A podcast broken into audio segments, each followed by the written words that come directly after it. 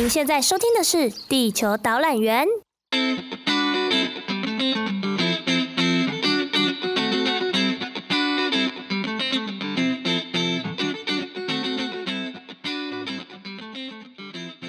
Hey guys，欢迎回到《地球导览员》的广播节目，我是艾莉。最近发现我们有不止来自台湾，还有美国、加拿大、澳洲跟香港的听众，在这边跟你们打个招呼，各位好啊！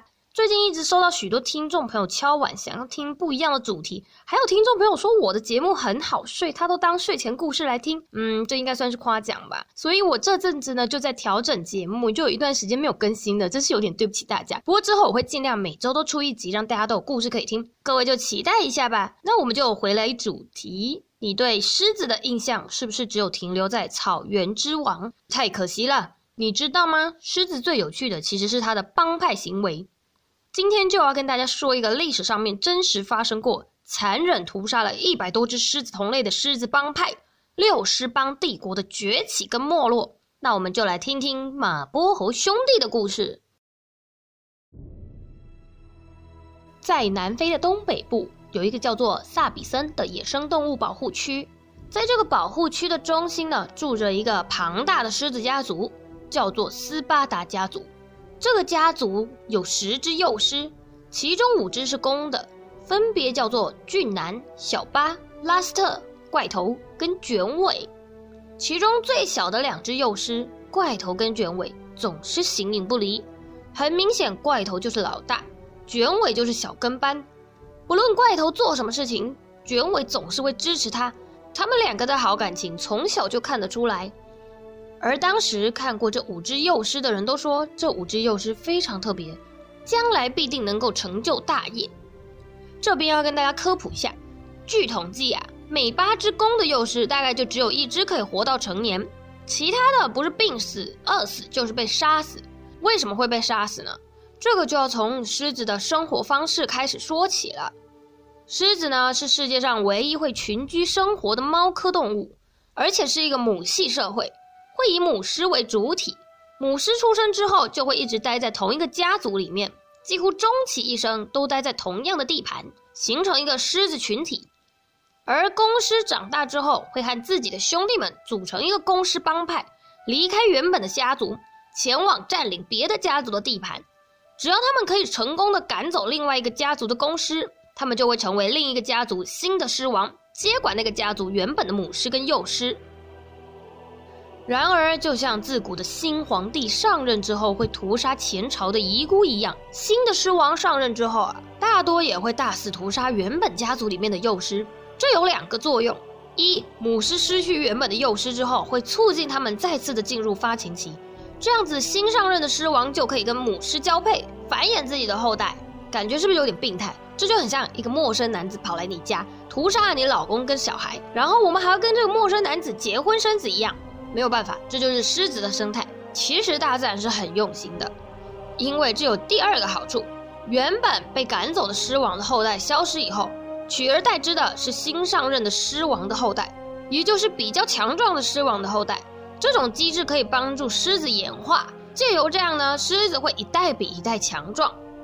所以，如果小狮子们是诞生在一个健康庞大的家族里面，有强壮的公狮保护，他们就有很大的希望可以撑过最危险的第一年。而斯巴达家族里的这五只幼狮，就是诞生在这样优秀的狮子家族。他们的父亲是强大的公狮群，而且对他们的孩子还非常的宽容。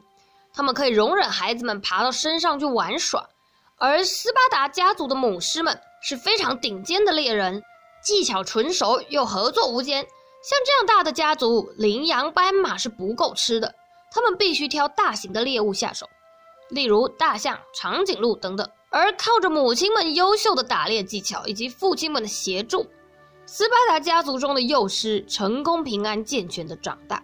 其中这五只公的幼狮。长大之后，被大家称为马波侯兄弟。随着马波侯兄弟们渐渐长大，他们必须开始跟着母亲外出学习狩猎。一开始会从豪猪或者是兔子之类小型的动物下手，目的呢是在于培养他们团队合作和狩猎的信心。同时，他们和其他年轻的狮子也会借由观察母亲们狩猎来学习重要的技巧。但是，就在一次狩猎当中，两只年轻的狮子意外身亡。大家一般都认为，非洲草原上最凶猛、最危险的就是狮子。其实，真正去过的人都知道，比起狮子，他们更害怕的是另一种吃素的庞然大物——非洲水牛。非洲水牛虽然吃素，但是脾气暴躁，并且头上的那一对角一冲撞，可以把狮子撞飞到空中翻两圈。他们还很团结，一群水牛在一起可以多达一千四百只。顺便说一下，他们特别讨厌狮子，看到就有气，因为狮子整天想捕猎幼小的水牛。你看见整天想吃自己小孩的人，怎么会爽快呢？于是有一次，斯巴达家族的母狮又带着包括马波侯兄弟在内的年轻狮子们一起外出打猎。正当他们刚捕到了一只小水牛，小水牛一发出求救的信号，成群结队的一大群水牛便冲过来，狮子们大惊，瞬间逃窜。像一盘散沙一样，成年的公水牛火大的朝着狮子们进攻。要是被抓到，狮子不是被水牛用头上的角撞死，就是被重达了几千多公斤的水牛用力踩死，差不多像是一辆车子从天而降砸在身上的样子。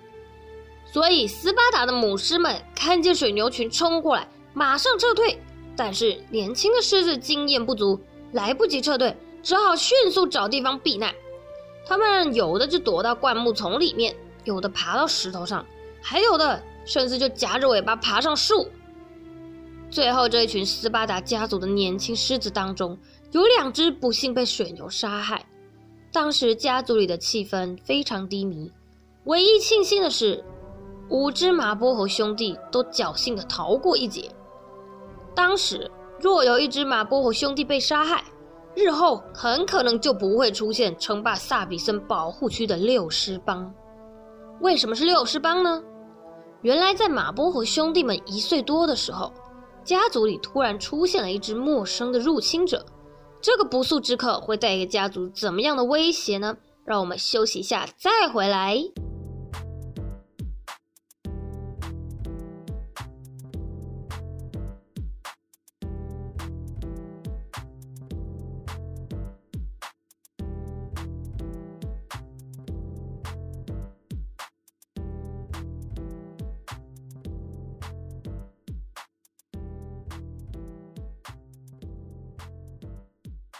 在马波和兄弟大概一岁多的时候，家族里突然出现了一只叫做马库鲁的公狮，这让当地人非常紧张，因为外来的公狮一般不会受家族的欢迎。要不是被家族中的狮王老大赶走，保全了家族；就是家族的狮王老大被赶走，新狮王上任，然后开始对前狮王的幼狮们大屠杀，反正都没好事。但是当马库鲁出现的时候，他很意外的没有半点杀意，连家族中的狮王也接纳了他，这让大家非常震惊。这只有一个可能，马库鲁其实就是狮王的私生子，也就是马波侯兄弟同父异母的哥哥。有没有觉得很像跟八点档一样狗血的剧情？有钱财团的少爷长大之后，发现自己有一个素未谋面的哥哥突然出现认亲。总之呢，马库鲁成功的加入了斯巴达狮群的家族。而马波侯五兄弟也从此变成了马波侯六兄弟，也就是后来的六师帮。而此时，大家发现，小时候感情很好的怪头跟卷尾，进入青少年以后，如胶似漆的情感就更深厚了。即使是人类，也很少见到从小到大感情都这么好的兄弟。他们很爱待在一起，不论怪头做什么，卷尾都是他最好的左右手，最忠实的小跟班。但是马波和兄弟逍遥的日子并不久。当他们长大，家族的狮王父亲必须把他们赶走，因为年轻的公狮性成熟以后，就会想和家族的母狮交配，也会威胁到狮王父亲的地位。于是马波和兄弟被迫离开原生的斯巴达家族，踏上流浪的道路。从现在起，他们必须靠自己狩猎，从此再也没有父母亲的保护，也没有属于自己的地盘。更危险的是，到处都有强壮的公狮老大们在巡逻他们的地盘，一不小心踏入就会被杀掉。他们必须想办法在大自然中生存，但唯一值得庆幸的是，他们有六只。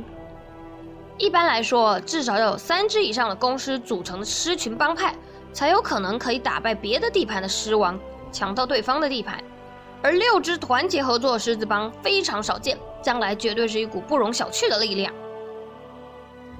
一开始离开家族以后，他们的狩猎技巧笨拙，根本就捕不到大型猎物，甚至还落魄到不得不去抢其他母狮们抓到的猎物。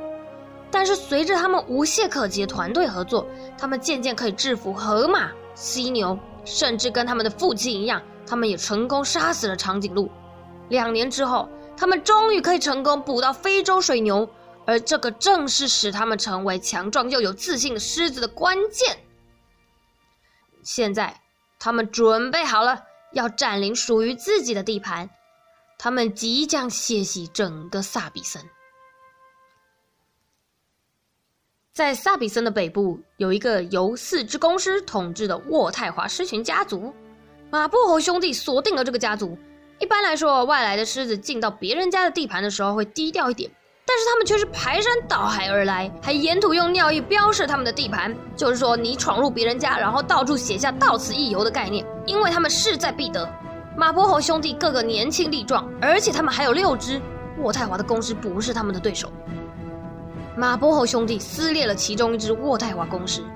狮子的本能呢，是如果发现自己打不赢对方，寡不敌众，就会逃跑；否则，如果被抓到，绝对会被杀掉。而其他三只渥太华公狮眼看大势已去，只能离开渥太华家族。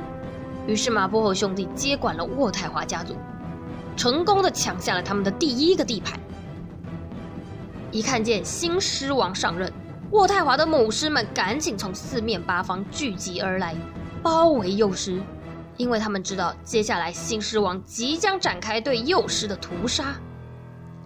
渥太华家族原本有十一只幼狮，只有几个月大，母狮们没有办法带着他们离开，只能硬着头皮和新狮王对干。但是公狮的体型是母狮的两倍，而且马波和兄弟又特别的强壮。即使母狮们试图捍卫自己的幼狮，却一点胜算都没有。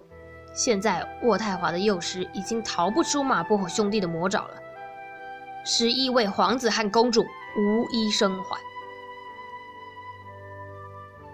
从此，马波侯兄弟更有信心了。他们以渥太华家族为中心，不断的向外扩张。一年之内，估计就杀了一百多只的狮子，接管了五个以上的家族。这是萨比森保护区史上最大的扩张，有如当年的元朝一样。然而，随着他们渐渐的壮大，兄弟之间开始出现分歧。怪头开始变得很强势，他想要当老大，但是他们的大哥马库鲁就是他的绊脚石。马库鲁的鬃毛颜色最深，代表他的年纪最大。现在是由马库鲁掌权，而怪头打不赢马库鲁，便想离开六狮帮。而他从小一起长大，感情最好的搭档卷尾，当然二话不说要走一起走。这是我们第一次看到一个狮子帮派分裂，怪头和卷尾占据了地盘的东边，而马库鲁、俊男、拉斯特、小巴则占据地盘的西边。他们赶走了几乎整个萨比森的公狮群，现在他们可以专心的安家立业，生育自己的下一代。而这也是六狮帮出现以来最和平的时期。此时的萨比森终于又多了许多的幼狮，就像皇帝每天都要上早朝批奏折一样，我们的狮王也不是吃饭睡觉等母狮打猎而已。马波和兄弟必须学会当一位好爸爸，他们要巡逻自己的地盘，避免其他流浪公狮侵门踏户，威胁到自己的家族成员。而马库鲁好像很享受巡逻，他自愿扛下了大部分的巡逻工作。但是家里太大也不好，由于地盘很大，有时候要巡逻一整个礼拜才可以把自己的家走过一圈。然而他的工作比起自己在东边的兄弟根本算不了什么，为什么呢？萨比森保护区的东边是克鲁格国家公园，而就像当初他们被自己的父亲赶出了家门，成为流浪公狮一样，来自克鲁格国家公园的流浪公狮也经常入侵萨比森保护区。当然，占据东边地盘的怪头和卷尾首当其冲，第一个承受威胁。但是他们两个合作无间，赶走了大部分的公狮群，同时也保护了他西区兄弟们的地盘，根本就是萨比森保护区的门神。这样的生活过了两年，此时有一群叫做马金戈兰兄弟的新帮派出现，他们更年轻，并且有五支从东边入侵了萨比森保护区。目前为止，怪头跟卷尾都成功赶走了所有的公狮，当然以为这次也没有问题。但他们不知道的是，马金戈兰兄弟完全是不同等级的对手。怪头跟卷尾正面迎战，他们成功孤立了其中一只马金戈兰公狮。怪头将这只公狮翻倒，而这只年轻的马金戈兰公狮也不甘示弱，死死地咬住怪头的耳朵，疯狂在他脸上抓了好几下。此时，卷尾马上就来帮忙，开始攻击这只公狮的腿部。虽然马金戈兰公狮不断的反击，但毕竟寡不敌众，到处都听得到狮子疼痛的吼叫声。最后，怪头和卷尾将他丢在路边等死，自己就养伤去了。他们战胜了一只马金戈兰公狮，又再次成功捍卫自己的地盘。但真的是这样吗？到了晚上，一阵疯狂的敲门声响起。管理员只说了一声：“赶快拿相机出来！”我们听到狮子的吼叫声划破夜晚的宁静，大家赶紧跳上越野车，朝着叫声方向赶过去，心里都想着白天的惨剧该不会又要重新上演了吧？这时，大家看到前方一群狮子被飞扬的尘土包围着，再更靠近一看，中间是一只马波猴公狮被四只马金戈兰兄弟压着，正是马金戈兰兄弟来找卷尾报仇了。他们攻击他下面的要害，空气中充满了血腥味。激烈的打斗声中，突然传出了一声“咔啦”的声音，卷尾的脊椎断了，他再也逃不了。今晚他注定死在马金戈兰兄弟的手里。此时，旁边一阵窸窸窣窣，怪头冲出来攻击一只马金戈兰公狮。即使他知道自己没有胜算，却还是想救自己的兄弟。马金戈兰公狮们朝着怪头追去，将他赶跑之后。回过头来，将卷尾撕裂肢解，大家的气氛非常凝重。虽然很想拯救卷尾，但实际上我们不可能帮得了忙，只能看着卷尾被撕烂。随着大家渐渐听不到卷尾的声音，这场血腥的复仇也终于落幕。马金戈兰兄弟成功拿下怪头和卷尾的地盘，而自己也受了重伤的怪头无家可归。只能去投靠住在西边的其他四个兄弟。经过了先前的分裂，现在马库鲁、俊男、拉斯特和小巴，他们已经有了自己的家庭，有母狮跟孩子们要保护。虽然怪头以前是兄弟，但是他现在是个入侵者，他们会接纳怪头吗？身为老大的马库鲁非常不爽，但出乎意料，其他三位兄弟接纳了怪头，怪头重新加入了这个狮群。然而，本性不改的怪头却无法接纳这里原本的幼狮，他本能地大肆屠杀自己的侄子侄女们。奇怪的是，自己的兄弟好像也没有要阻止的意思。于是，怪头成为了新的狮王。在后来的两年内，马金戈兰兄弟吞噬了马波侯兄弟原先的地盘，拉斯特和俊男似乎也遭到杀害，突然间消失了。当年残暴的六狮帮只剩下三只。这时的怪头十岁，小巴十二岁，马库鲁十四岁，野生公狮的年龄平均大概只有十二岁，而马波和兄弟已经老了，周围不断有新的对手崛起，他们的霸权即将结束。后来有一群叫做瑟拉提斯的五只狮子帮从南边杀了进来，孤立了怪头，朝着他的脊椎咬了一大口。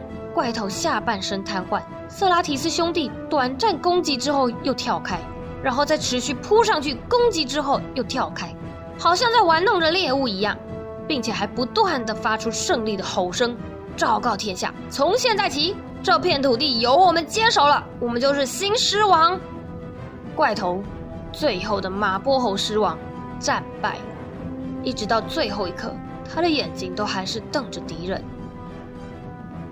史上最残暴的马波猴兄弟统治了萨比森六年，现在大权旁落，只剩下马库鲁跟小巴，不论在年纪或者数量上，都不可能和其他流浪狮子竞争，他们只能选择离开萨比森。曾经辉煌的马波和兄弟渐渐淡出了狮子界自然的帮派斗争，然而，他们的后代还有希望。当地人发现，他们的血脉有几只成功躲过了怪头当年的大屠杀，且已经接近成年，还有几只优秀的母狮带领。马波和兄弟的故事完全展现了终极的狮子一生。最后，艾莉，我想说，听完这么残忍的故事，我们来一点温馨的好了。这两天我得知啊，我们有一位听众朋友正在努力的准备公务员考试，在这边先祝你可以像狮子一样拿下属于自己的胜利喽。那我们下一集再见，拜拜。